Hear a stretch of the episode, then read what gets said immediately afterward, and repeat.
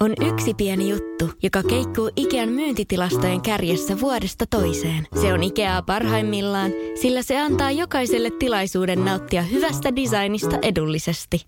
Pyörykkähän se! Tervetuloa viettämään pyörykkäperjantaita Ikeaan. Silloin saat kaikki pyörykkäannokset puoleen hintaan. Ikea. Kotona käy kaikki. Pyörykkäperjantai!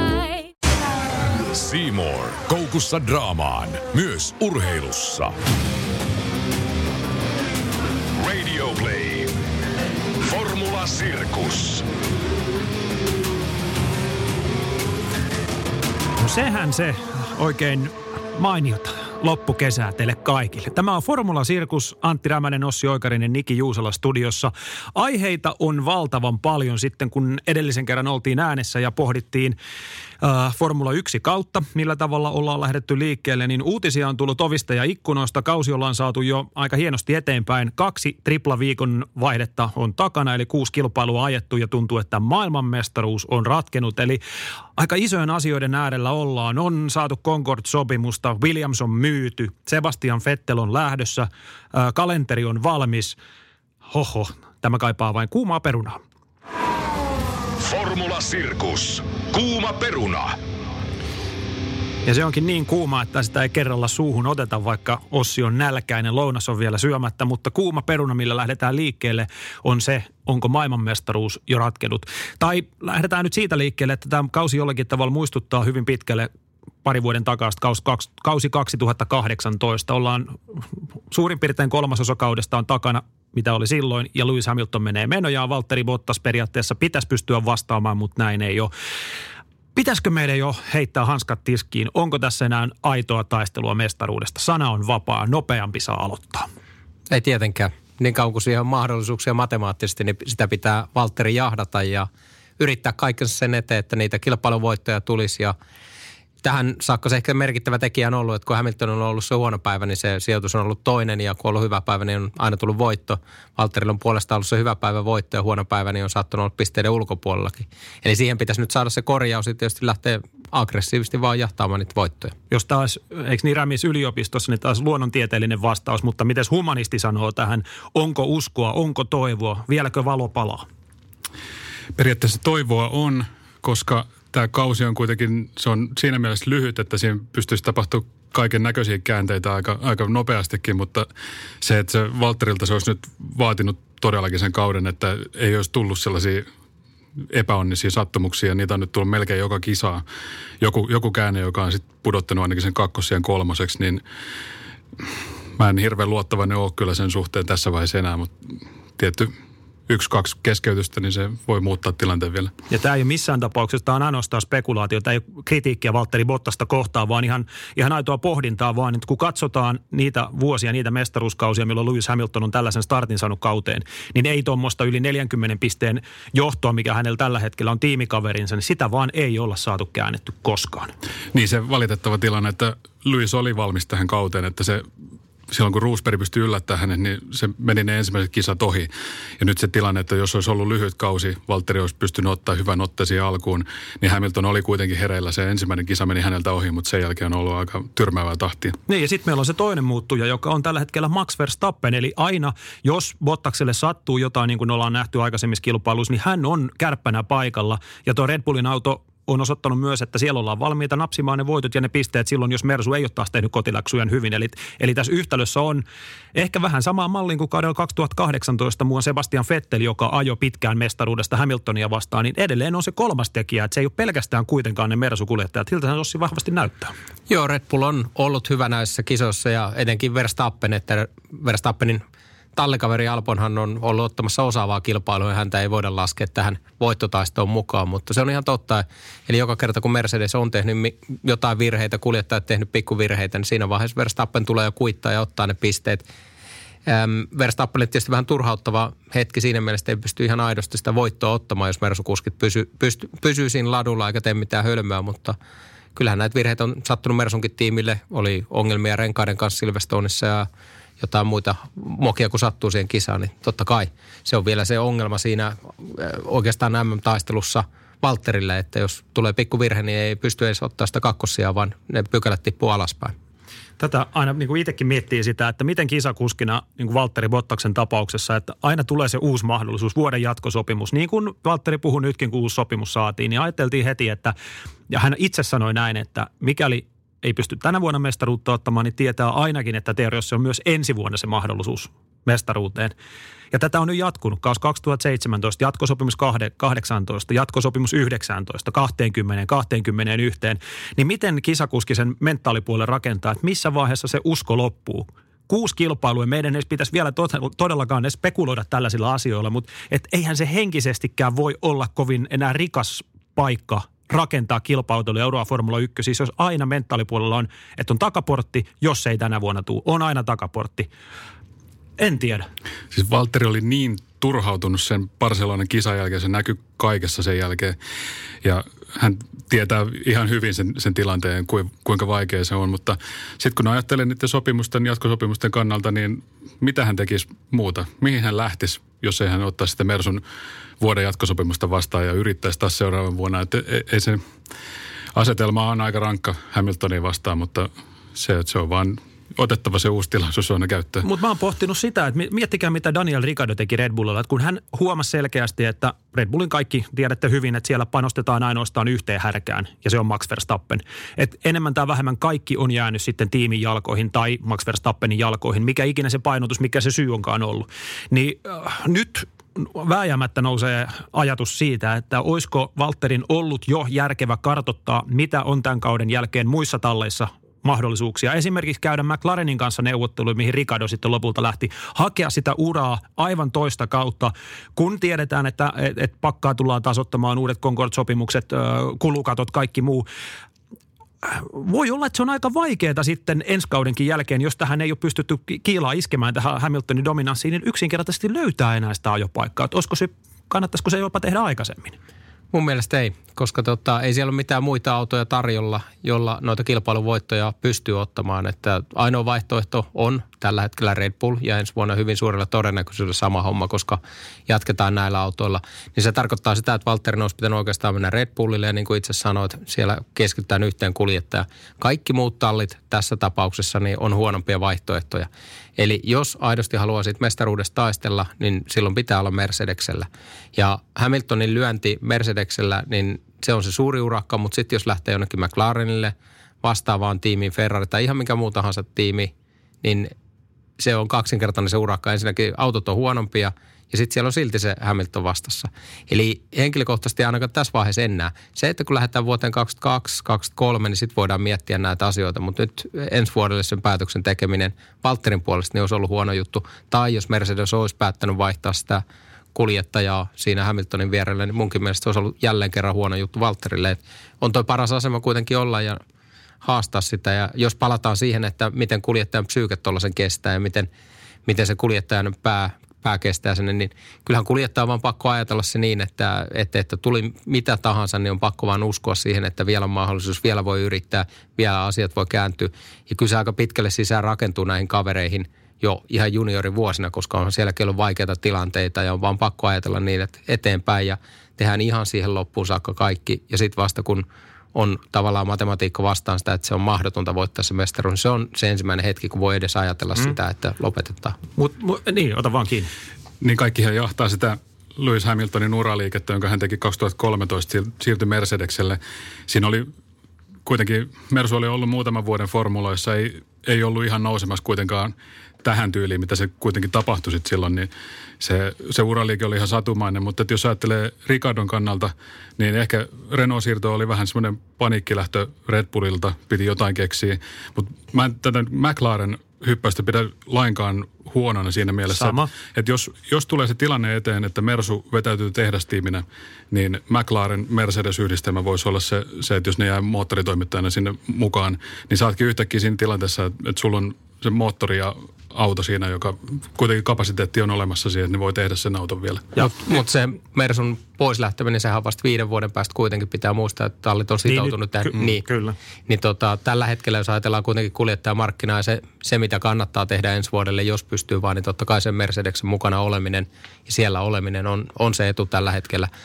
Ähm, Ricardo ja Walterin tilannetta on vähän vaikea verrata, koska Ricardo oli vielä siinä asemassa, hän ei ollut voittavasti tiivissä ja hän, hän tota, yritti saada parempaa paikkaa, kalasteli Ferrarin tarjouksia, ei mennyt sinne. No ehkä tällä hetkellä se onkin onni onnettomuudessa eikä päässytkään sinne. Ja sitten kaikki tämä Renaultilla käynti, McLarenin jutut, niin onhan ne sellaisia pieniä sivuliikkeitä kuitenkin. Okei, Mäkki on hyvässä nousussa ja varmaan Mersun moottorilla menee ehkä vähän paremminkin, mutta en näe sitä kuitenkaan, että McLaren tulee esimerkiksi ensi vuonna haastamaan Mercedestä. Mutta pitkän tähtäimen suunnitelma. Tätä mä ajan vähän takaa, että ei, ei vielä peilata niitä mahdollisuuksia ensikauteen, vaan nähdään, että ollaan kilpailukykyisempiä vielä tiimikaveria vastaan, mitä jossain muussa tallissa se on paljon helpompi kuitenkin konkreettisesti toteutua kuin Mersulla ja sitten katsoa sen jälkeen, miten se ura menee. Kun olet nopeampi McLarenilla tai kun olet nopeampi Williamsilla tai Renaultilla tai missä tahansa, niin tehdä vain se oma urapolku niin kuin aavistuksen tasaisemmaksi, että et aina aja Lewis Hamiltonia vastaan. Ja sitten kun Mersulta ei diiliä enää tarjotakaan, niin on niin paljon nuoria kavereita, niin mietitään, että mitä sitten?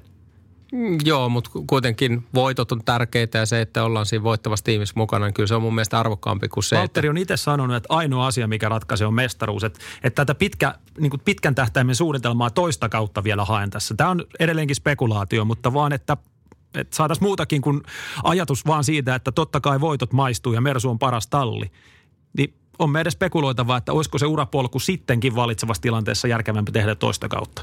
Ja sitten jos se pitää paikkaansa ne huhut, jotka sitten Concorde-sopimuksesta oli, että se on kerran vuodessa siinä optiokatkolla, että jos se on Mersun sinne mukaan ottama pykälä, niin ne voi kääntyä aika yllättäen ne tilanteet kuitenkin, kun ajatellaan, mikä se taloustilanne autonvalmistajien keskuudessa tällä hetkellä on ja ne talousnäkymät, niin niin siinä voi tapahtua kyllä niitä muutoksia tämän, tämän sopimuskauden aikanakin vielä.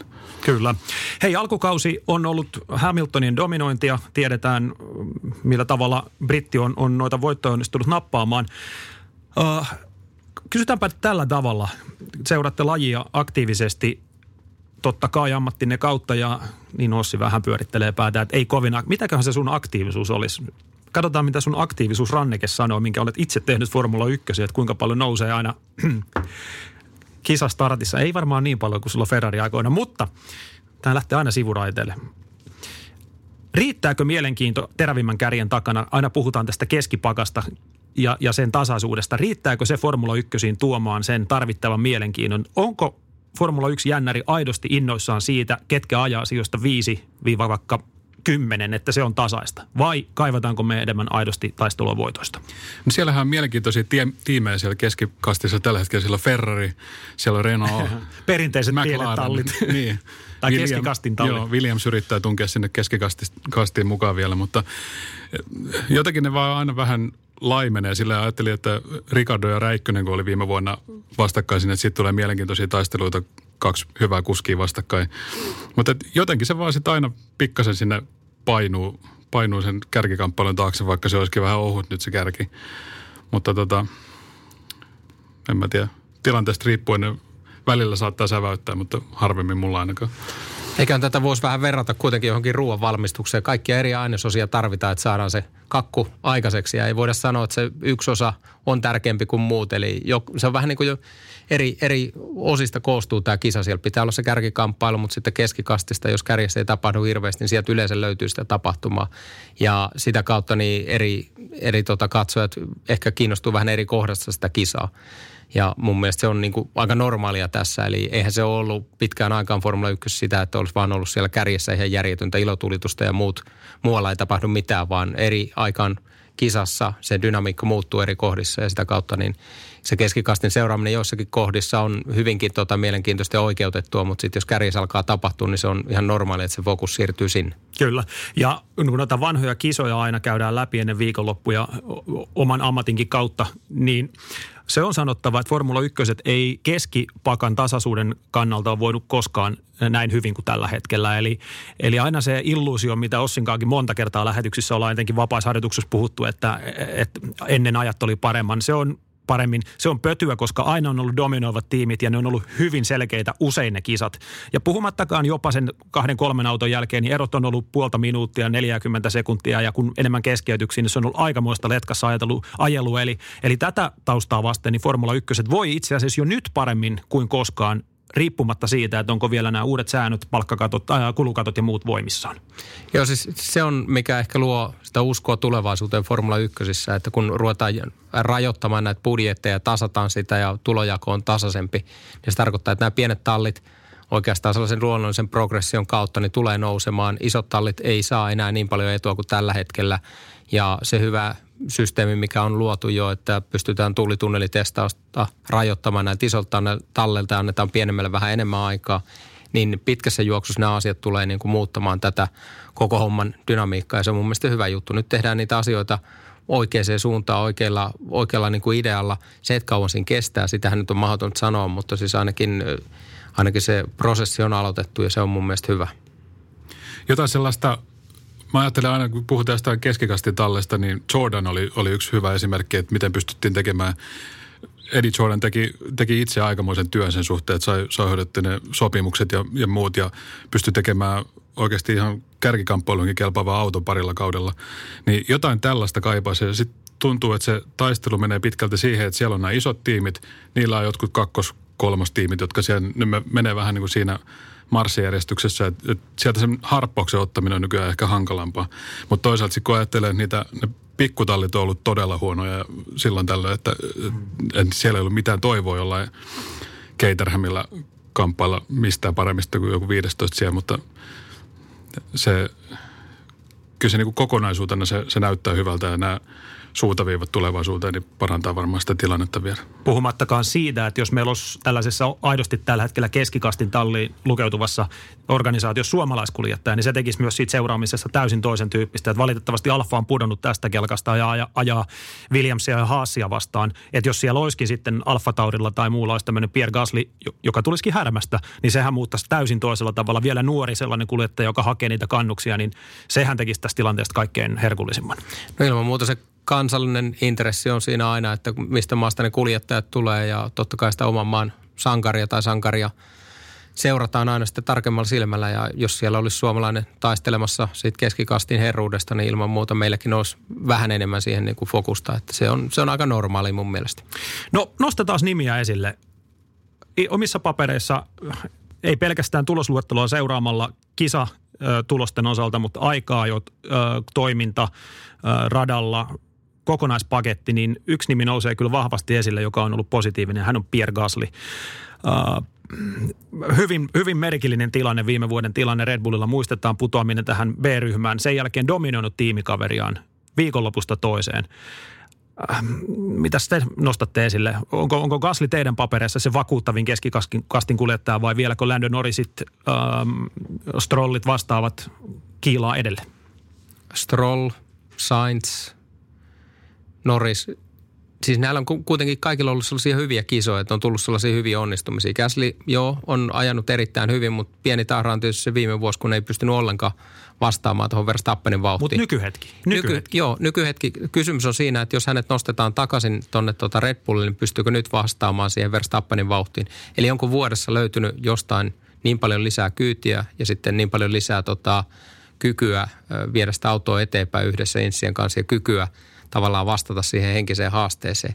Niin se on se iso juttu. Eli jos ollaan tässä pienemmässä tallissa, missä se paine on ehkä vähän vähemmän ja tallikaveri, niin kuin nyt numerotkin näyttää, ei ole niin vahva, niin siinä vaiheessa on ilmeisen helppo suoriutua, jos vähän vapautuneempi ilmapiiri, mutta yhtäkkiä jos lyödään Verstappenin viereen ja sitten alkaakin puntti tutiseen, niin Onnistuuko tänä vuonna vai ei? Se on se miljoonan dollarin kysymys. Mun mielestä Gaslin tapauksessa ainoa oikea reitti olisi irtaantua koko Red Bull-organisaatiosta ja lähteä etsimään sitä onnea just tämän edellä mainitun mahdollisen bottaskenaarion kautta jostain aivan muualta. Nyt tällä hetkellä tiedän, että tallipaikkoja niitä yksinkertaisesti on kovin vähän, mutta Gassi on osoittanut jo, että hän, hän kaipaa sellaisen tukiverkon, ehkä se on jopa ykköskuljettaja-aseman selkeästi, että silitellään vähän päätä. Voi olla, että tällä henkisellä puolella on tapahtunut kehitystä, mutta pois Red Bullilta, koska aika moni kuljettaja sinne on kuitenkin hautautunut.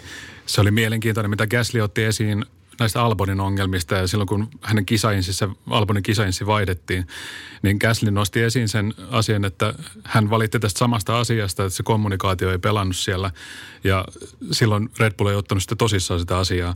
Sitten se sama tapahtui Albonin kanssa, niin sitten alkoi tapahtua jotain, mutta siinäkin Christian Horner totesi, että, että Gaslyllä oli kyllä sellainen auto, että sen kanssa olisi pitänyt pystyä tekemään tulosta paremmin kuin mitä Albonin nämä ihan ensimmäiset kisat tällä kaudella oli. Mutta se olisi, se olisi mielenkiintoista nähdä, että mikä se tilanne olisi nyt, jos hän saisi sen uuden tilaisuuden siellä Red Bullilla. Mutta mulla on Christian Hornerista, äh, en tunne kaveria hyvin, muutaman kerran on, on häntä haastatellut ja, ja varikolla moik, moikkailu ja näin poispäin. Mutta mulla on jäänyt hänestä vähän etäinen kuva, että hän ei välttämättä ole sitten sen koko tiimin sellainen miten se nyt kauniisti sanoisi, ammattijätkä, tehnyt voittavan organisaation Sebastialle Fettelille mestaruudet, muistetaan kahnaukset Webberin kanssa, mutta hänen olemuksesta tulee vähän ehkä sellainen oppositiopoliitikko mulle tulee mieleen hänestä. Joo. Käy aikamoista niin vastarintaa näiden isojen kanssa välillä. Ja, ja sitten siinä vaiheessa, hienosti. kun heillä, he, niin, ja sitten siinä vaiheessa, kun heillä onkin se dominanssi kadonnut jonnekin. Mutta äh, Ossihan on monta kertaa tämänkin ottanut meillä lähetyksessä esille, että pitäisi niin kuin ylipäätään löytää joku järki siihen, millä sieltä kuljettajaohjelmasta saataisiin muillekin sitä tukea. Ja mun mielestä Hornerilta sitä tukea vain ei tule kaikille lapsille. Et siellä on se suosikkipoika, joka saa ne metallilelut ja muut joutuu tekemään puusta itse. Vähän semmoinen fiilis tulee. Mä luulen, että se ei ole pelkästään tämä Hornerin juttu, vaan kyllähän siellä on monta muutakin kaveria taustalla, Helmut Markot ja muut kaverit, jotka sitten vaikuttaa tähän, tähän koko kuskiohjelmaan ja millä tavalla se toimii. Eli eihän se yksin, yksin yhden kaverin piikkiin mene. Ja plus sitten tietysti teknisellä puolella, jos se toiselle kuljettajalle suunnattu voimavaratuki, kaikki se kehitysohjelma, niin ei ole riittävän voimakas, niin silloin, silloin näitä asioita tulee Saanko keskeyttää? Ihan, Toki. Sulla on asiantuntemusta Formula 1-auton rakentamisesta, testaamisesta. Aina puhutaan siitä tai usein nostetaan esille, että joku auto ei sovi ajotyyliin. Nyt vaikka Red Bull, niin miten konkreettinen ero siinä on, että jos joku ei sovi Albonille tai sitä teknistä tukea ei tule, niin se tekee siitä auton ajamisesta yksinkertaisesti niin vaikeaa, että Albon ei on paremmin pysty suoriutumaan. Kuinka konkreettinen se oikeasti on, että auto sopii jollekin paremmin kuin toiselle? Ehkä hyvä esimerkki on siitä silloin, kun Felipe Massa loukkaantui Unkarista ja Ferrarille, olin silloin Ferrarilla ja piti ottaa toinen kuljettaja siihen vaihtaa. No aluksi kokeiltiin Padoiria, siitähän ei tullut mitään ja sen jälkeen tuotiin Fisikella, joka oli kuitenkin sinä vuonna ajanut kilpaa samanlaisilla renkailla. Mutta se auto oli erittäin yliohjaava, erittäin tota, vaikea jarrutuksissa ja siinä vaiheessa Räikkönen Massa oli tietysti tottunut siihen. Mutta kun Fisikella tuli siihen, niin ei hänkään pystynyt sillä ottamaan pisteitä – vaan yksinkertaisesti sehän auton tottuminen olisi vienyt paljon enemmän aikaa, olisi pitänyt enemmän pystyä tekemään, mutta kun ei ollut mahdollisuutta testata, ei ole mahdollisuutta totutella siihen, niin se oli vaikea homma. Ja tämä on just se juttu, että jos sitä autoa ei saada kuljettajalle sellaiseksi, että heillä on luottoa, niin hyvin äkkiä alkaa tulee niitä sekunnin kymmenyksiä lisää siihen kierrosaikaan. Ja sen luottamuksen rakentaminen, etenkin nyt tällaisessa tai näillä säännöillä, kun ei pysty testaamaan paljon, niin se on, se on hidasta ja vaikeaa. Ja siinä vaiheessa sitten tietysti kuljettajalla alkaa nousee vähän tämä henkinenkin seinä vastaan, että jos huomaa, että tallikaveri menee koko ajan karkuun, otetaan se tallikaverin setappi ja se ei sovi yhtään omaa ajotyyliä, sitten ruvetaan etsimään sitä omaa ajotyyliä sopivaa setappia, löydetään sellainen, mutta se on hidas. Ja sen jälkeen ruvetaan ihmettelemään, että mitäs nyt seuraavaksi. Alkaa vähän puntti tutisemaan, alkaa vähän tulee sellainen epävarma olo, että mä en tiedä mitä pitäisi tehdä, että tuo kaveri osaa auttaa mua ja mä en oikein tiedä, miten tässä nyt pitäisi mennä ja itsevarmuus alkaa häviämään. Eli tästä voi niin kuin päätellä sen, että Red Bull on epäonnistunut auton rakentamisessa, jos he onnistuu rakentamaan vain auton, joka sopii yhden tyyppiselle kuljettajalle. Mercedekseltä kuitenkin aika vähän kuullaan näitä samantyylisiä ongelmia, että auto ei sovi Walterille tai se sopii paremmin Hamiltonille. Pitää muistaa kuitenkin, että siinä vaiheessa, kun Valtteri meni Mercedekselle, niin eihän se alkukaan kuitenkaan ihan maailman helpoin ollut. Että oli siinäkin oma, oma totuttelu siihen autoon ja oma oppiminen. Ja nyt Red Bullilla on yleensä ollut se tyyli, että uusi kaveri sinne annetaan puoli vuotta aikaa ja seuraava. Ja sitten heitetään taas seuraava sinne, että sehän on ollut aikamoista se vaihtelu. Valtteri on kuitenkin päässyt ajamaan Mercedeksellä jo vähän aikaa ja toki hänelläkin meni hetki ennen kuin ne ihan niin kuin kaikki nyanssit alkoi löytymään sieltä. Ja se, on, se onkin se homma, että jos organisaatio heitetään uusi kaveri taas, niin siinä menee kuitenkin hetki sitten koko siltä porukalta, Insseltä ja kaikilta muiltakin me, menee siihen, että oppii sen, ne jutut, mitkä saa tämän kaverin ajamaan lujaa ja mitkä hidastaa häntä. Ja se on vaan asia, mitä ei voi oikeastaan korvata millään muulla kuin sillä työn tekemisellä, kisojen ajamisella ja testaamisella. Ja niin kuin sanottu, tänä päivänä ei pa- paljon päästä testaamaan, testaaminen tapahtuu kisoissa niin, ja siellä ei enää ihmeitä tehdä. Eli tämä on vähän se, vähän se niin kuin dilemma, mikä tällä hetkellä on ykkösissä. Nostaa muuten Hylkenbergin suorituksen arvoa aika merkittävästi, että hänelläkään nyt ei ollut Mercedeksen moottorilla kulkevista autoista mitään kokemusta. No Force India aikana ehkä muutama vuosi sitten, mutta se tuli aika kylmiltään siihen ja rupesi tulosta tulee hyvin nopeasti. Mutta se on rutiini ja sitten tietysti sellainen perus, perustatsi oli kuitenkin ja meni tuttuun tiimiin, eli siellä oli varmasti Insselläkin vähän ideaa siitä, että minkälaisella autolla hän on ajanut ja pystyi sanomaan, että okei, Hylkki yleensä tykkäsi tällaista ja tällaista, niin lähdetään menemään tähän suuntaan ja kokeillaan tosta. Formula Sirkus. Kuuma peruna. Perunoita on lautasella tämän kertaisessa podcastissa niin paljon, että jatketaan eteenpäin. Mennään tuolle hallinnolliselle sopimuspuolelle. Ää, aika uskomatonta on se, että tällaisen pandemian jälkeen niin kaikella ää, Formula 1-toimintaan liittyvällä on sittenkin hopea reunus. Ja yllättävän nopeasti saatiin valitsevassa tilanteessa tämä klassinen Concord-sopimus vihdoinkin kaikkien tiimien kohdalla allekirjoitettua. Jos vielä pohdittiin muutama kuukausi sitten teidänkin kanssa, että kuinka monta kisaa ajetaan, päästäänkö tällä kaudella ajamaan lainkaan, päästään ajamaan 17 kilpailua, ajetaan Turkki, Bahrainin kaksi kisaa, Abu Dhabi, eli tämä Arabi tripla plus Turkki vielä lyöty. Ja sitten saatiin iloisia uutisia, että kaikki tiimit on kirjoittanut Concord-sopimuksen. Onko tämä näin valosta teidän mielestä, että kun Concord-sopimus on allekirjoitettu, niin ei muuta kuin hanaa seuraavat viisi kautta? Hyvältä ainakin vaikuttaa. Siis se on kuitenkin se peruskivi, mihin moni asia perustuu ja se hankaluus ja se vaikeus varmasti olisi ollut ilman tätä koronakriisiä, että olisi taivuteltu nämä isot tallit, eli Mercedes, Red Bull ja sitten Ferrari siihen, että pienentää heidän budjetteja ja annetaan muille enemmän rahaa. Ja ilman tätä tota, kriisiä tavallaan, niin mä luulen, että se, se prosessi olisi ollut paljon hitaampi ja paljon vaikeampi. Nyt sitten kun nähtiin, että miten iso vaikutus kuitenkin tällä kaikella oli Formula 1 bisnekseen ja ymmärrettiin, että okei, tämä välttämättä jatku, jos ei tälle asialle tehdä jotain, niin se, se oli ehkä se hopeareunus tälle koko hommalle. Eli kyllä se, kyllä se oikeaan suuntaan meni ja hyvään suuntaan meni ja vihdoinkin loppui se vänkääminen siitä isojen tallien asemasta, että heille menee niin kuin suurin osa siitä tulojaosta ja pienet saa sitten sätkytellä millä pystyy.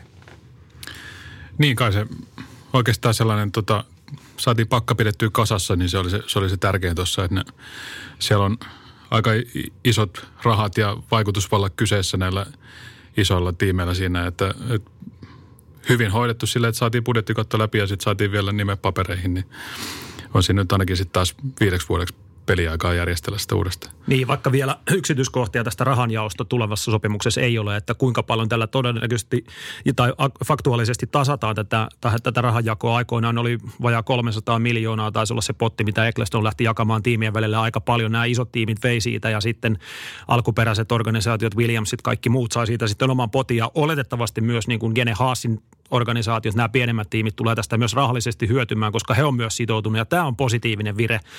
Ja samaan liittyy myös tämä Williamsin myynti, eli sijoitusyhtiölle myytiin Williams samaan syssyyn.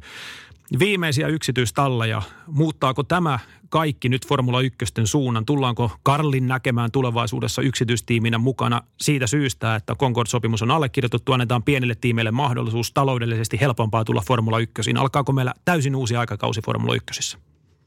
Antti saa aloittaa. Että et vaan peesaa kaiken aikaa.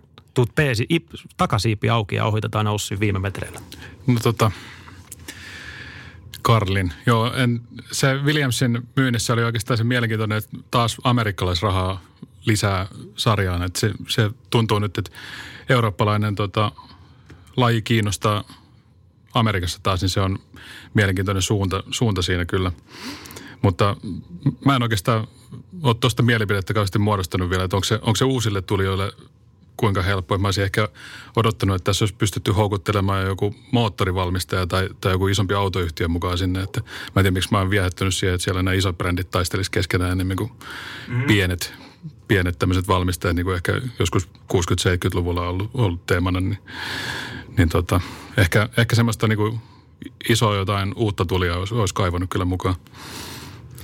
Oikeastaan henkilökohtaisesti musta olisi parempi, että nämä isot autotehtaat, niin hiljalleen karsiutus pois ja tämä menisi takaisin siihen, että siellä on tiimit, mitkä pelkästään tekevät tätä moottoriurheilua eläkseen ja elävät sitä kautta ja niillä on, se on niiden ykkösbisnes, koska liian monta kertaa ollaan nähty juuri näiden autotehtaiden autotehtaiden mentaliteetti tähän hommaan, että yritetään isolla rahalla tehdä Formula 1 tiimistä voittavaa tiimiä, annetaan sille tietty aikajänne ja sitten jos ja kun se ei onnistu, niin vedetään se projekti jäihin ja vedet, vetäydytään pois F1.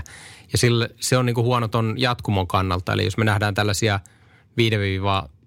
5-10 vuoden pyrähdyksiä siellä välissä ja sitten tulee, tehdään tällaisia isoja tiimejä ja sitten katsotaan takavasemmalle tai pahimmassa tapauksessa nähdään vielä lyhkäisempiäkin vierailuja tonne ykkösiin, niin se ei ole mun mielestä niin kuin hyvä tulevaisuudelle. Eli jos, jos olisi tällaisia tiimejä, jotka sitten tekee vain ja ainoastaan tätä bisneksenään ja perustus F1 enemmän sille, niin se olisi terveempää tuon jatkumon kannalta ja sitten toisaalta se olisi vähän terveempää tuon kilpailunkin kannalta, koska silloin ei yrittäisi tulla sillä miljardin sijoituksella ja yritetään sitten epätoivoisesti voittaa sitä Formula 1, vaan se olisi vähän järkevämmälle pohjalle jo lähtisi tämä koko homma.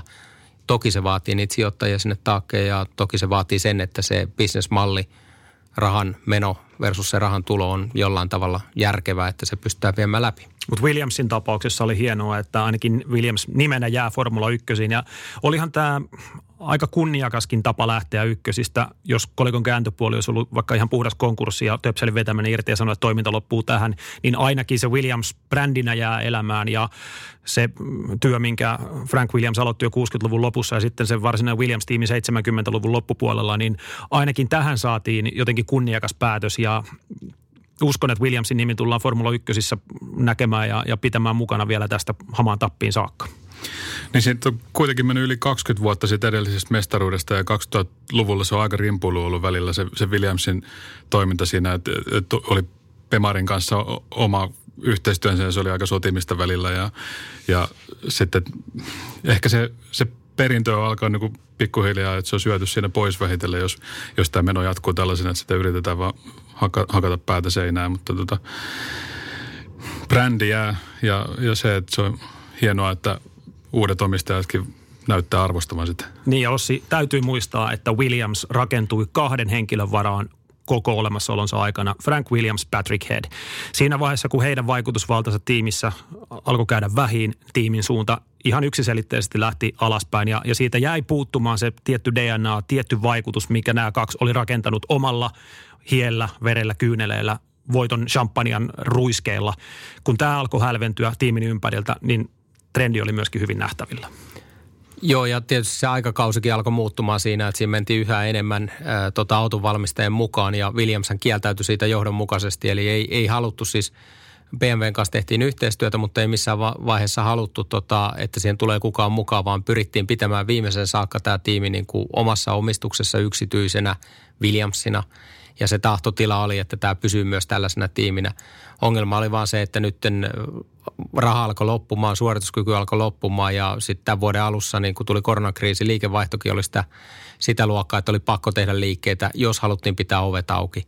Ja sen takia tuli tärkeäksi, että löydetään tota siihen ostaja, joka ostaa tämän pois, koska ei perheellä enää ollut paukkuja tehdä tälle asialle mitään. Se oli jo niin monta kertaa katsottu se yksityiskortti läpi, että tota, oli, oli yritetty niin monta kertaa tehdä asialle jotain, mutta siinä ei ikinä onnistuttu. Ja siinä vaiheessa se ainoa vaihtoehto oli tästä yrityksestä luopuminen ja etsiä joku sellainen taho, jolla on intressi ja on sitten se raha siihen, että pystytään tekemään jotain. Mutta tota, joo, niin kuin sanoit, niin Williamsi perustui näihin kahteen henkilöön, eli Patrick Head, Frank Williams. Ja se, että sitten Frankin jälkeläiset on sitä pitäneet, mutta mä en ole ihan saada varma, että onko heillä kuitenkaan ollut ihan sellaista palavaa intohimoa ja omistautumista asille siinä mielessä, ollaan valmis 24-7 vaan ajattelemaan kilpa-autoilua ja ei siinä ole mitään. Se on ihan, ihan niin kuin jokaisen ihmisen valinta, että mitä elämällä haluaa tehdä, mutta tuollainen kilpatallin pyörittäminen kuitenkin, niin se on aika pitkälle perustuu siihen sellaiseen intohimoon tätä lajia kohtaan, jos sitä ei ole ihan 100 prosenttia, jos se on vaikka vain 99 prosenttia, niin kyllähän se on vaikeaa. Ja aika pitkään olivat kuitenkin jos Frank Williams ja Patrick Head ei ehkä nähnyt sitä 2000-luvun alussa sitä ongelmaa, joka siinä, siinä tiimissä on. Ne, ne yritti viimeiseen asti sitä. Ja tästä on esimerkiksi äh, Juan Pablo Montoyan ja Ralf Schumacherin näkemykset siitä, mikä se tilanne oli silloin Williams BMW-aikana. Niin siellä oli kaksi, kaksi käytännössä eri tiimiä. Et toinen toimi Britanniassa ja toinen Saksassa. Ja sitten se, että nämä ei ottanut niin autoyhtiötä siinä huomioon, että hakkas päätä seinään sen, sen suhteen, että nyt mennään näin, me ollaan ajateltu tämä asia paremmaksi, mutta tota, se, ne tulokset oli, oli huonoja ja sitten vähän niin kuin lähti oikeastaan alamäki jo menee siinä kohtaa. Joo, se sotiminen tavallaan BMWn kanssa johti siihen, että BMW sitten sen sijaan, että olisi sijoittanut Williamsista rahaa, niin osti sitten Sauberin ja teki siitä BMW Sauberin ja se osoitti sen, että kun Williams piti kynsin ja hampaan siitä kiinni, että tota, tämä on yksityinen tiimi. No okei, okay. aika on tietysti mennyt paljon siitä ja varmasti siellä oli hyvät syyt tähän näin ja ajattelu oli, oli sellainen, että pidetään tästä kiinni, mutta kyllä se loppu loppupelissä nyt se päätös kaikkien näiden vuosien jälkeen on osoittanut, osoittautunut vähän vääräksi. Osoitus myös siitä, että edelleen pääomaa maailmassa riittää, Formula 1 kiinnostaa. Tästä kun mennään kaksi-kolme vuotta eteenpäin, niin voidaan palata tähän podcastiin sitten, mutta väitän, että yksi-kaksi tallia tullaan myymään tietyille sijoitusyksiköille, ryhmittymille ja, ja siellä on kovia legendaarisia tiimejä tällä hetkellä Framilla. Että se on ajan, ajankohta kysymys, koska alkaa tapahtua myös muiden tallien osalta. Tiedetään McLarenin rahoitusvaikeudet tällä hetkellä ja kun Williams on viimeinen yksityistalli enemmän tai vähemmän nyt on myyty näistä ainakin näistä klassista tiimeistä, niin jotain alkaa varmasti tapahtua. Hei, kalenteri valmis. Turkki, Bahrain kaksi kertaa Abu Dhabi. Ei oikeastaan yllätyksiä. Tarkoittaa, että 17 kisaa ajetaan Formula 1 MM-sarjassa. Ja siinä mielessä merkittävää, että nyt ainakin tiedetään se lukumäärä. Voidaan kaiken aikaa matemaattistikin funtserata ja, ja pohtia sitä, että kuinka paljon pitää ottaa pisteitä ennen kuin mestaruudet ja muut ratkeaa. Ajatuksia näistä. Ei oikeastaan yllättävää siihen aikaan mm, peilaten, että mitä tässä saatiin jo arvioita näistä, näistä viimeistä kisoista. Vai tiedetäänkö koko, kokonaislukumäärää? Koska mä ajattelen, että tässä on välissä tässä on kolme kisaa Italiassa, tässä on yksi Venäjän kisa – niin tämä koronavirustilanne on, on se, joka saattaa keikauttaa tässä vielä. Mä jotenkin mä katsoin nyt sitä listaa, että onko peräti niin, että se Vietnam, sitä ei vieläkään peruttu ihan lopullisesti. Kaikki muut kisat, jotka siirrettiin, niin ne on joko ajettu tai ne on peruttu kokonaan. Mulla on kyllä se käsitys, että nyt se on sitten lyöty lukkoon, että okay, enää tämän listan joo. ulkopuolelta ei tungeta, koska nyt menee jo kalenteri niin pitkälle joulukuun mm. puoleen väliin ja yksinkertaisesti ei, ei löydy enää logistiikkaa siirtää kisoja tai käydä Vietnamissa ja sitten tulla taas Arabian niemimaalle, niin tämä on ainakin mun käsitys se, että se oli siinä. No aika päättäväisen, että näyttää kuitenkin, että se Barcelona hoidettiin kuitenkin loppuun, vaikka tilanne alkoi näyttää Espanjassakin vähän pahalta siinä kohtaa. Mutta tässä saattaa vielä käydä, että joku, joku kisa joudutaan ajamaan, jättää ajamatta ja se, että jos se 15 kisan haamuraja näistä TV-rahoista on, on se mittari siinä, niin saapa nähdä. Mutta ainakin se vaatii sit sitä äärimmäistä kurinalaisuutta pysyä siinä kuplassa ja myös kuljettajalta, jotka välillä kun on vaikka se viikon tai kahden viikon ajotauko, että ei lähdetä hölmöille, vaan, vaan ymmärretään myös se, että minkä, minkä asioiden parissa ollaan tekemisissä se vaatii ihan kaikilta tekijöiltä sitä kurinalaisuutta, koska se on ihan sama sitten, että onko se kuljettaja vai tiimin muu henkilökunta, että ei siellä oikeastaan kukaan saa sählätä sillä tavalla, mutta kyllähän toi 17 kisaa on kuitenkin määränä hyvä, että muistellaan 90-lukua, siellä oli 15-16 kisaa per vuosi, niin ihan hyvä, hyvän mittainen kausi tästä saadaan aikaiseksi. Ja siinä mielessä, siinä mielessä niin tota, mä en näe ongelmaa tässä, että kausihan venyy aika pitkälle, mutta koska näillä samoilla autoilla periaatteessa jatketaan vielä ensi vuonna, että aerodynamiikka vaihtuu – tuota downforce lähtee pois, mutta muuten, muuten ajetaan suht samalla autolla, niin se testaamisen äm, määrä, mitä tarvittaisiin McLarenia lukuun ottamatta, niin tulee olemaan vähän pienempi, niin siinä mielessä tuo kauden venyttäminen nyt ei ole ihan hirveä katastrofi. Niin, silloin kun esimerkiksi vuonna 2000 mestaruus ratkesi viimeisissä kilpailuissa, silloin oltiin lokakuun puolella, että kyllä tämä vaan niin kuin pääsääntöisesti on venynyt kaiken aikaa pidemmäksi, vaikka silloinkin 17 osakilpailua oli. Ehkä Bahrain kaksi kisaa, no joo, mä en ikinä, tämä mun mielestä oli hyvä esimerkki Silvestonin, en lämpeä kyllä oikein millään. Että Mutta Bahrainissa haetaan kahdella eri setapilla, eli toinenhan kyllä. on melkein se, melkein se ovaalirata ja toinen on sitten se normirata, eli se tuo pienen va- muutoksen edes siihen. Sitä, sitä ei vielä vahvistaneet, mutta tämä odotus ainakin, että se pystyttäisiin tekemään se. Mutta... Joo. Ja Bahrainin radana sä saat muutattua. Joo, se, se on pystyy... vähän niin kuin sveitsilän linkkuveitsi. Niin. Että... Neljä kisaa pystyy ajamaan eri, eri, eri tota, versioina. Ja jokuhan on joskus heittänyt meillekin tullut näitä kysy mitä vaan osioon, että minkä takia ajattaisiin joku vaikka 24 tai 6 tunnin kilpailu, se olisikin tiimikisa, niin miksei tällaistakin voitaisiin kokeilla? Tai päinvastoin, niin kuin ajetaan toiseen suuntaan joku kisa. Mutta siinä on vaan se ongelma, kun sitten turva-alueet ja muut pitäisi muuttaa ja nakkikoju pitää Me muuttaa. puhuttiin joskus Ossin kanssa niistä, Paul Ricard oli ilmeisesti sellainen, sanoit muistaakseni, että se, se voisi ehkä olla mahdollinen. Se taitaa olla ainoa niitä ratoja, mikä on rakennettu sillä tavalla, että siinä Joo. periaatteessa voisi, mutta ei sekään ole helppoa. Että kaiteet ja kaikki. Mutta Rämiksellä oli kyllä hyvä pointti tuossa, että katsotaan nyt mikä se lopullinen lukumäärä on. Ja edelleen tämä koronan uhka vaikuttaa myös ensi kauteen, eli että kun maailman tilanne on mitä on, ennen kuin saadaan aidosti oikeasti toimivat rokotteet, niin vähän varovaisia ollaan myös ensi kauden suhteen, eli mennään maltilla. Formula Sirkus. Hot or not? Hot or not, niin kuin sanotaan ralli englanniksi ja tehdään nyt sellainen poikkeama, että heitetään kello käyntiin 30 sekuntia aikaa. Yhteisesti meille kaikille kolmelle pääpaino tietysti teidän sanomisissa, mutta muutamia tämmöisiä teemoja on nostettu esille ja lähdetään tikittämään. Ensimmäinen lähtee tästä. Bilemoodi. Joo, no jos otetaan pois, niin yllättäviä käänteitä voi tulla kisoihin, koska se, että ajettaisiin jollain pelkällä säästömoodilla tai hyökkäyksellä, niin siinä saattaa voimayksiköt paukkua tai kisat mennä vähän pilalle. Hyvä juttu. Tehdään hommista yksinkertaisempia ja tota, otetaan kaikki kikkailu pois. Mun mielestä huono juttu. Mun mielestä tekninen äh, innovaatio pitää olla mukana ja moottorikartalla on aina pelattu. On ollut ohitusnappeja, on ollut juomanappeja, on ollut radioita ja kaikkea muita, niin mennään sillä. Hyvä, me saatiin vähän erimielisyyttä tähän. Seuraava heitto tulee tästä. Niko Hylkenberg kaudella 2021 kisakuskina. Joo, kyllä voisi olla kisakuskina. Hyviä suorituksia tänä vuonna ja tota, on paljon huonompiakin kuskeja gridissä. Olisikohan siellä mitään järkevää paikkaa hänelle enää? Ehkä joku Haas, Alfa Romeo voisi olla tulla kyseeseen, mutta tota, pitkän uran tehnyt, että ihan kivat jäähyväiset ainakin, jos se tästä jatkuu enempää. Vähän samaa mieltä. Kortti on nähty, oikein kaunis ratsastus auringonlaskuun ja nyt sitten muihin sarjoihin vaan ajamaan ja nauttimaan niin kuin näytti nauttineensa jo uima-altaalla tuossa joitakin viikkoja sitten. Ku... Tinderissä, ei kun tuolla, eihän mä nyt Tinderiä käytä tietysti, mutta toi, mikä tämä nyt on? Insta Tinder, Instagrami. Joo, Mulla on tämä sosiaalinen media vähän huonosti hanskassa. näköjään. Kimillä eniten kilometriä, vieläkö ensi kaudella lisää, eli kaikkien aikojen kilometriennätysmies, Rämis. Ei tule enempää. Mä luulen, että se päättyy Kimin kohdalta tähän.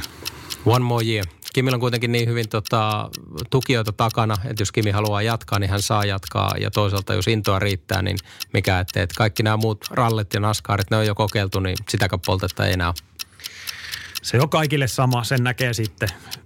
Ei sit vielä voi tietää. Ei sit vielä voi tietää, huominen kertoo Ei paljon se enemmän. ehkä ideaalitilanne on, mutta kuitenkin. Niin.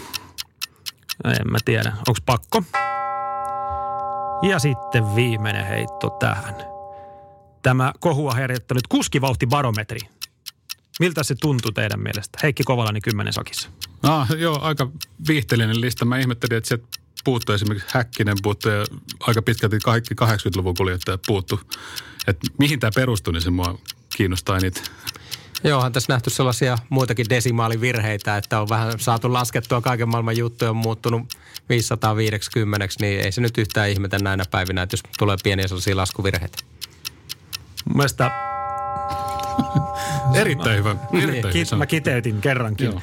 Mutta tuntuu vähän vaikealta, vähän sama kuin NHL aina tai jääkiekossa tai pallollolaissa vertaillaan eri aikakausien urheilijoita. Kuinka iso tarve siihen on? Mä tiedän, että formulaissa lajin iloja kiinnostaa tämä saada selville absoluuttisesti kuka oli nopea ja sennahan sieltä list- löytyi listan kärjestä niin kuin pitääkin tietysti. Ja Prost oli nopea. 20 sillä listalla. No kertoo hyvin paljon. Prost oli niin paljon hitaampi. Joo, se, se näkyy kaikissa kyllä. Mutta onko, onko vähän tarpeetonta ja turhaa? Mutta ainakin saatiin otsikoita. Mm. Formula Sirkus. Valokeilassa. Valokeilassa otetaan lyhyesti tämänpäiväinen valokeila ja meillä on valokeilassa Sebastian Vettel ja Vettel paran alkukausi on ollut kyllä niin heikko, että oikein hirvittää MM-sarjassa siellä 11. Äh, onko Sebastian Vettelille käyttöä Formula 1 MM-sarjassa? Tuleeko hän jatkamaan tämän kauden loppuun? Miten pitäisi, mitä pitäisi ajatella Sebastian Vettelin tilanteesta tällä hetkellä? Kyllä, kyllä, hankala. Mitkä oli kysymykset? Mitä pitäisi ajatella Vettelin tilanteesta tällä hetkellä? Tullaanko näkemään, onko käyttöä Formula 1 MM-sarjassa jatkossa ja tuleeko ajamaan Ferrarilla kauden loppuun saakka? Tuo järjestys oli eri. Joo, Ei itse ole ulkoa. Ossihan sekoitti, eli ei tulla näkemään Ferrarin loppuun saakka. Kyllä kyllä, nähdään. Kyllä, kyllä. joo. Ehkä hän ei kuitenkaan kesken kauden lähde, mutta se, hän tarjoaa kyllä jonkinnäköistä viihdettä tietty siinä, siinä omalla persoonalla. Niissä. Mä, mä oon jotenkin siis ihmetellyt sitä aina, että sen Red Bull-ajan jälkeen, niin, niin se, että hänellä ei kestä pää niin kuin millään niitä taisteluita. Ja se, että, että sitten kun on lähellä sitä mestaruuskamppailua, niin se, se menee ihan ihmesätkimiseksi välillä. Ja sitten myöskin tuossa niin putoo hetkeksi kauemmas, niin se, se viestintä sinne tiimisuuntaan, niin hän, hän on jotenkin niin todella mystinen hahmo siinä. Että hän ei kauheasti anna itsestään niin henkilökohtaisesti, mutta jotenkin se, se hämmentää aina se, että, että kuinka häilyvä se, se hänen mielentilansa on niihin kamppailutilanteisiin. Se on ihan totta. Ja sitten jos katsotaan Sebastian Vettelin voittosaraketta ja suhteessa hänen lähtöruutuihin yleisesti Formula 1 historiassa, niin hän ei ole kovin äh, käytännössä koskaan lähtenyt top kolmosen ulkopuolelta, kun on kisan voittoon. Jos muistetaan Lewis Hamiltonin voitot sieltä aivan joukon häntä päästä tai, tai muiden kuljettajan tällaiset maagiset nousut, niin se on vaatinut aina, että hänellä on nopea auto. Se on vaatinut aina, että on nimenomaan psykologisesti sellaisessa jiirissä, että ei ole vastoinkäymisiä. Mutta aina vastoinkäymisten kautta, kun ollaan lähdetty rakentamaan, niin tulos on ollut aina vähän niin ja näin. Kyllä se statistiikka, joo, siinä, siinä vaiheessa, niin se ei paljon kyllä hymyile niin, ää, Fettelille. Ja se on ihan totta, että silloin etenkin Red Bull-aikaan, kun hän voitti kisoja, niin tarkoitti sitä, että aika piti ajaa kärkeen ja sieltä lähteä sitten viemään sitä kisaa. Että se vahvuus ei ole ollut ikinä siinä, että taistellaan niin kuin läpi siitä porukasta, vaan kyllä se on perustunut siihen vauhtiin ja kärjessä ajamiseen. Mutta se on siis Aston Martin eli Racing Point ja sitten vaan mietitään, että, että millä tavalla se ö, tukijajoukko Peresin takana taistelee tätä tarjousta vastaan. Ei oikeastaan ole mitään muuta paikkaa, mihin Sebastian Vettel ei, löytäisi ei, Niin, ei varmaan järkevää semmoista paikkaa löydy kyllä muuta. Mutta se, se edelleen siitä hänen persoonasta, niin se, että jos katsoo jotain haastatteluita ja se, että on ollut radalla jotain tapahtumia, niin hän on tosi herrasmies ja nostaa käden pystyyn virheenmerkiksi siinä, mutta sitten kun on kypärä päässä siellä radalla, niin se on jotain aivan käsittämätöntä. Sitten huudellaan fuck off Charlie ja mu- muuta sinne, mitä mieleen tulee, mutta et, mä en tiedä, näkeekö sitä keskikastin tiimit kauhean arvokkaana sitä Vettelin panosta tällä hetkellä. Ei, jos ei muuta, niin saadaan sellaista tie-raivo viihdettä. Että. Niin. Mm, eli viihdearvo on tällä hetkellä isompi kuin ne avut radalla. Pitää muistaa kuitenkin se, että on äh, nelinkertainen maailmanmestari, niin ei se nyt ihan, ihan tota surkea kaveri ole ja niin paljon kokemusta, että ihan varmasti pystyy auttamaan auton kehityksessä ja sen tiimin eteenpäin viemässä. Että ei sitäkään nyt voi ihan, ihan nolla-arvoksi laskea. Sirkus. Kysy mitä vaan. Kysy mitä vaan. Loppua kohti mennään ja kysymyksiähän meille on tullut lähetyksiinkin hashtagillä F1-kysymys ja täältä voidaan muutamia näitä poimia. Osa on ihan viihteellisiä, osa on ihan asiallisia. Äh, tässä on Rämikselle ensimmäisenä. Timo Toivonen on kysynyt tällä hashtagillä, että onko totta, että savuavat suuttimet auton takapäässä ovat pakoputket? Mä käsitin 90-luvun TV-lähetyksestä näin, että ne on, ne on nimenomaan pakoputket. Hyvä. Olli Kurikkala kysyy Ossilta, kuinka suuri ero moottorien tehoissa on eri moottorivalmistajan välillä. Tiedän, että tämä on noussut joskus meillä lähetyksissä esiin, mutta onko, onko sulla mitään heittää tähän? Puhutaan varmaan sellaisesta muutamasta kymmenestä hevosvoimasta, mutta eihän ne tallitkaan itse sitä tiedä ja vaikka niitä kilpailijan suorituskykyä koittaa monin eri tavoin simuloida, niin sellaista ihan varmaa numeroa ei ole kenelläkään. Ja sitten toisekseen pitää muistaa, että tämän päivän moottoreilla niin se hevosvoiman määrä ei ole se, mikä sen määrää sen moottorin hyvyyden, vaan se on lähinnä se hyötysuhde, eli siitä käytöstä polttoaineesta, niin miten paljon siitä saadaan tehoa irti. Eli mitä korkeampi se hyötysuhde on, sen parempi se moottori on tänä päivänä. Oikeastaan moottorit pitäisi laittaa paremmusjärjestykseen sen väännön ja hyötysuhteen kautta, eli miten paljon sillä sadalla kilolla, mitä käyttää kisassa, niin saadaan tehoa aikaiseksi eikä se tehonumero, niin se on vähän ehkä harhaanjohtava tänä päivänä, koska hetkittäistä tehoa voidaan saada paljonkin, mutta polttoaine ei sitten riitä kisaa saakka, niin eipä sillä ole hirveästi merkitystä. Ja vielä yksi kysymys tähän tekniikkaan ja oikeastaan ryhmittäytymiseen lähtöruudukkoon. Miten kuskit osaavat ajaa lähtöruudukossa juuri oikeaan paikkaan viivan päälle? Näkeekö kuljettaja ruutunsa viivan? Se viiva oikeastaan siinä auton oikealla puolella, siinä on keltainen viiva yleensä, mikä on vähän pidempi tai – että siinä on se valkoinen boksi, mihin se auto ajetaan, mutta sitten siinä on vielä vähän tehty sellainen pidempi viiva, mihin se eturenkaan pitäisi tulla ja siihen kyllä kuski pystyy sen ajamaan. Eli se näkyy tuota kuljettajalle sitten. Kuljettaja pystyy sen katsomaan siitä oikealta puolelta, että mihin se auto pitää ajaa. Sori Rämis, nämä kysymykset usein on niin teknispainotteisia. Että... Mä annan mielellä Ossi vastata näihin kysymyksiin. Kyllä säkin voit nämä vastata. No nyt sä voit vastata muuten hashtagillä F1-kysymys. Näitä sitten voidaan purkaa viikonlopun lähetyksessä lisää, jos sulle tulee mieleen. No niin, hyvä. Ei tullut. Ei. Formula Sirkus. Muistatko vielä? Muistatko vielä osiossa palataan vuoteen 2000, eli tasan 20 vuoden päähän 27.8 tulee Häkkisen ohituksesta Mihai Schumacherista Spaassa kulunaksi tasan 20 vuotta. Ja se oli Häkkisen ainoa voitto hänen urallaan Belgiassa. Häkkisen voitot ajuttuvat muuten kaikki neljän kalenterivuoden ja viiden ajokauden jänteelle. Eli tuo Häkkisen piikkihän Formula 1 oli verrattain lyhyt. Spaassa ja sen jälkeen Häkkinen johti MM-sarjaa kuuden pisteen erolla Mihail Schumacherin. Tästä huolimatta Häkä ei onnistunut Schumia voittamaan MM-sarjossa, vaan saksalainen voitti kaikki neljä kisaa Belgian jälkeen, vei mestaruuden selkeällä erolla. Ja itse asiassa Häkkisen seuraavaa voittoa saatiin odottaa melkein kokonainen vuosi Isoon Britanniaan seuraavalle kaudelle ja ylipäätään Häkkinen voitti Silverstonen jälkeen enää Yhdysvalloissa 2001. Eli aika vähin käy ja kävivät ne voitot, vaikka siihen mennessä tuo mestaruustaisto kävi kuumana. Spaan ohitus jäi kuitenkin elämään ikuisiksi ajoiksi lajin historiassa. Päätetäänpä tämä muistelulla tuon ohituksen myötä. Muistatteko, kuka oli Mankelissa? Ossi tietää. Kuka oli Mankelissa tässä tuplaohituksessa Kemmelin suoralla? Tultiin Sumin perässä meni monta kierrosta, sitten pääsi tuikkaamaan ohi. Kuka jäi Mankeliin? Ricardo Junta. Aivan oikein. Kyllä. Missä, missä olit silloin, kun ohitus tapahtui? Sitä mä en muista, mutta tämä tuplaohitus nousee aina esiin tässä. Musta tuntuu, että me ollaan tehty joka vuosi, kun on Pelkian GP, niin me tehdään joku juttu tuplaohituksesta, niin me saatiin yksi semmoinen joku sarkastinen palaute jossain kohtaa, että anteeksi, haluaisin lukea vielä yhden jutun tuplaohituksesta. Ai ja.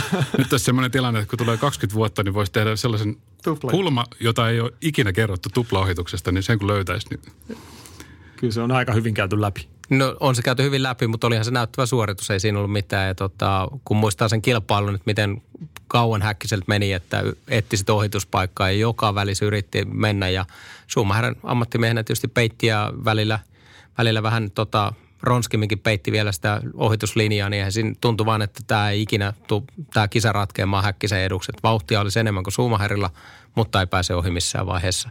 Ja sitten kun se hetki avautui, niin Ricardo Sonta istuu siinä keskellä suoraan. Ja sitten kun tulee kahta puolelta sitä autoa ohi ja ne tulee aika lujaa vielä siellä ja sitten millä linjalla Häkkinen joutuu ajamaan vielä sen jarrutuksen, niin olihan se, olihan se upea hetki sillä tavalla. Ja se ratkaisu, miten Häkkinen teki sen, niin se oli oikein, oikeaan paikkaan tavallaan tuli se repäsy, että kyllä se jäi sillä tavalla mieleen, että tuohon tarvittiin aika paljon sitten kanttiakin, että tuollaisen liikkeen lähtee viemään läpi. Näihin muisteluihin ja tähän muisteluun on hyvä päättää tämänkertainen podcasti. F1 ykköspodcasti. Formula Sirkus.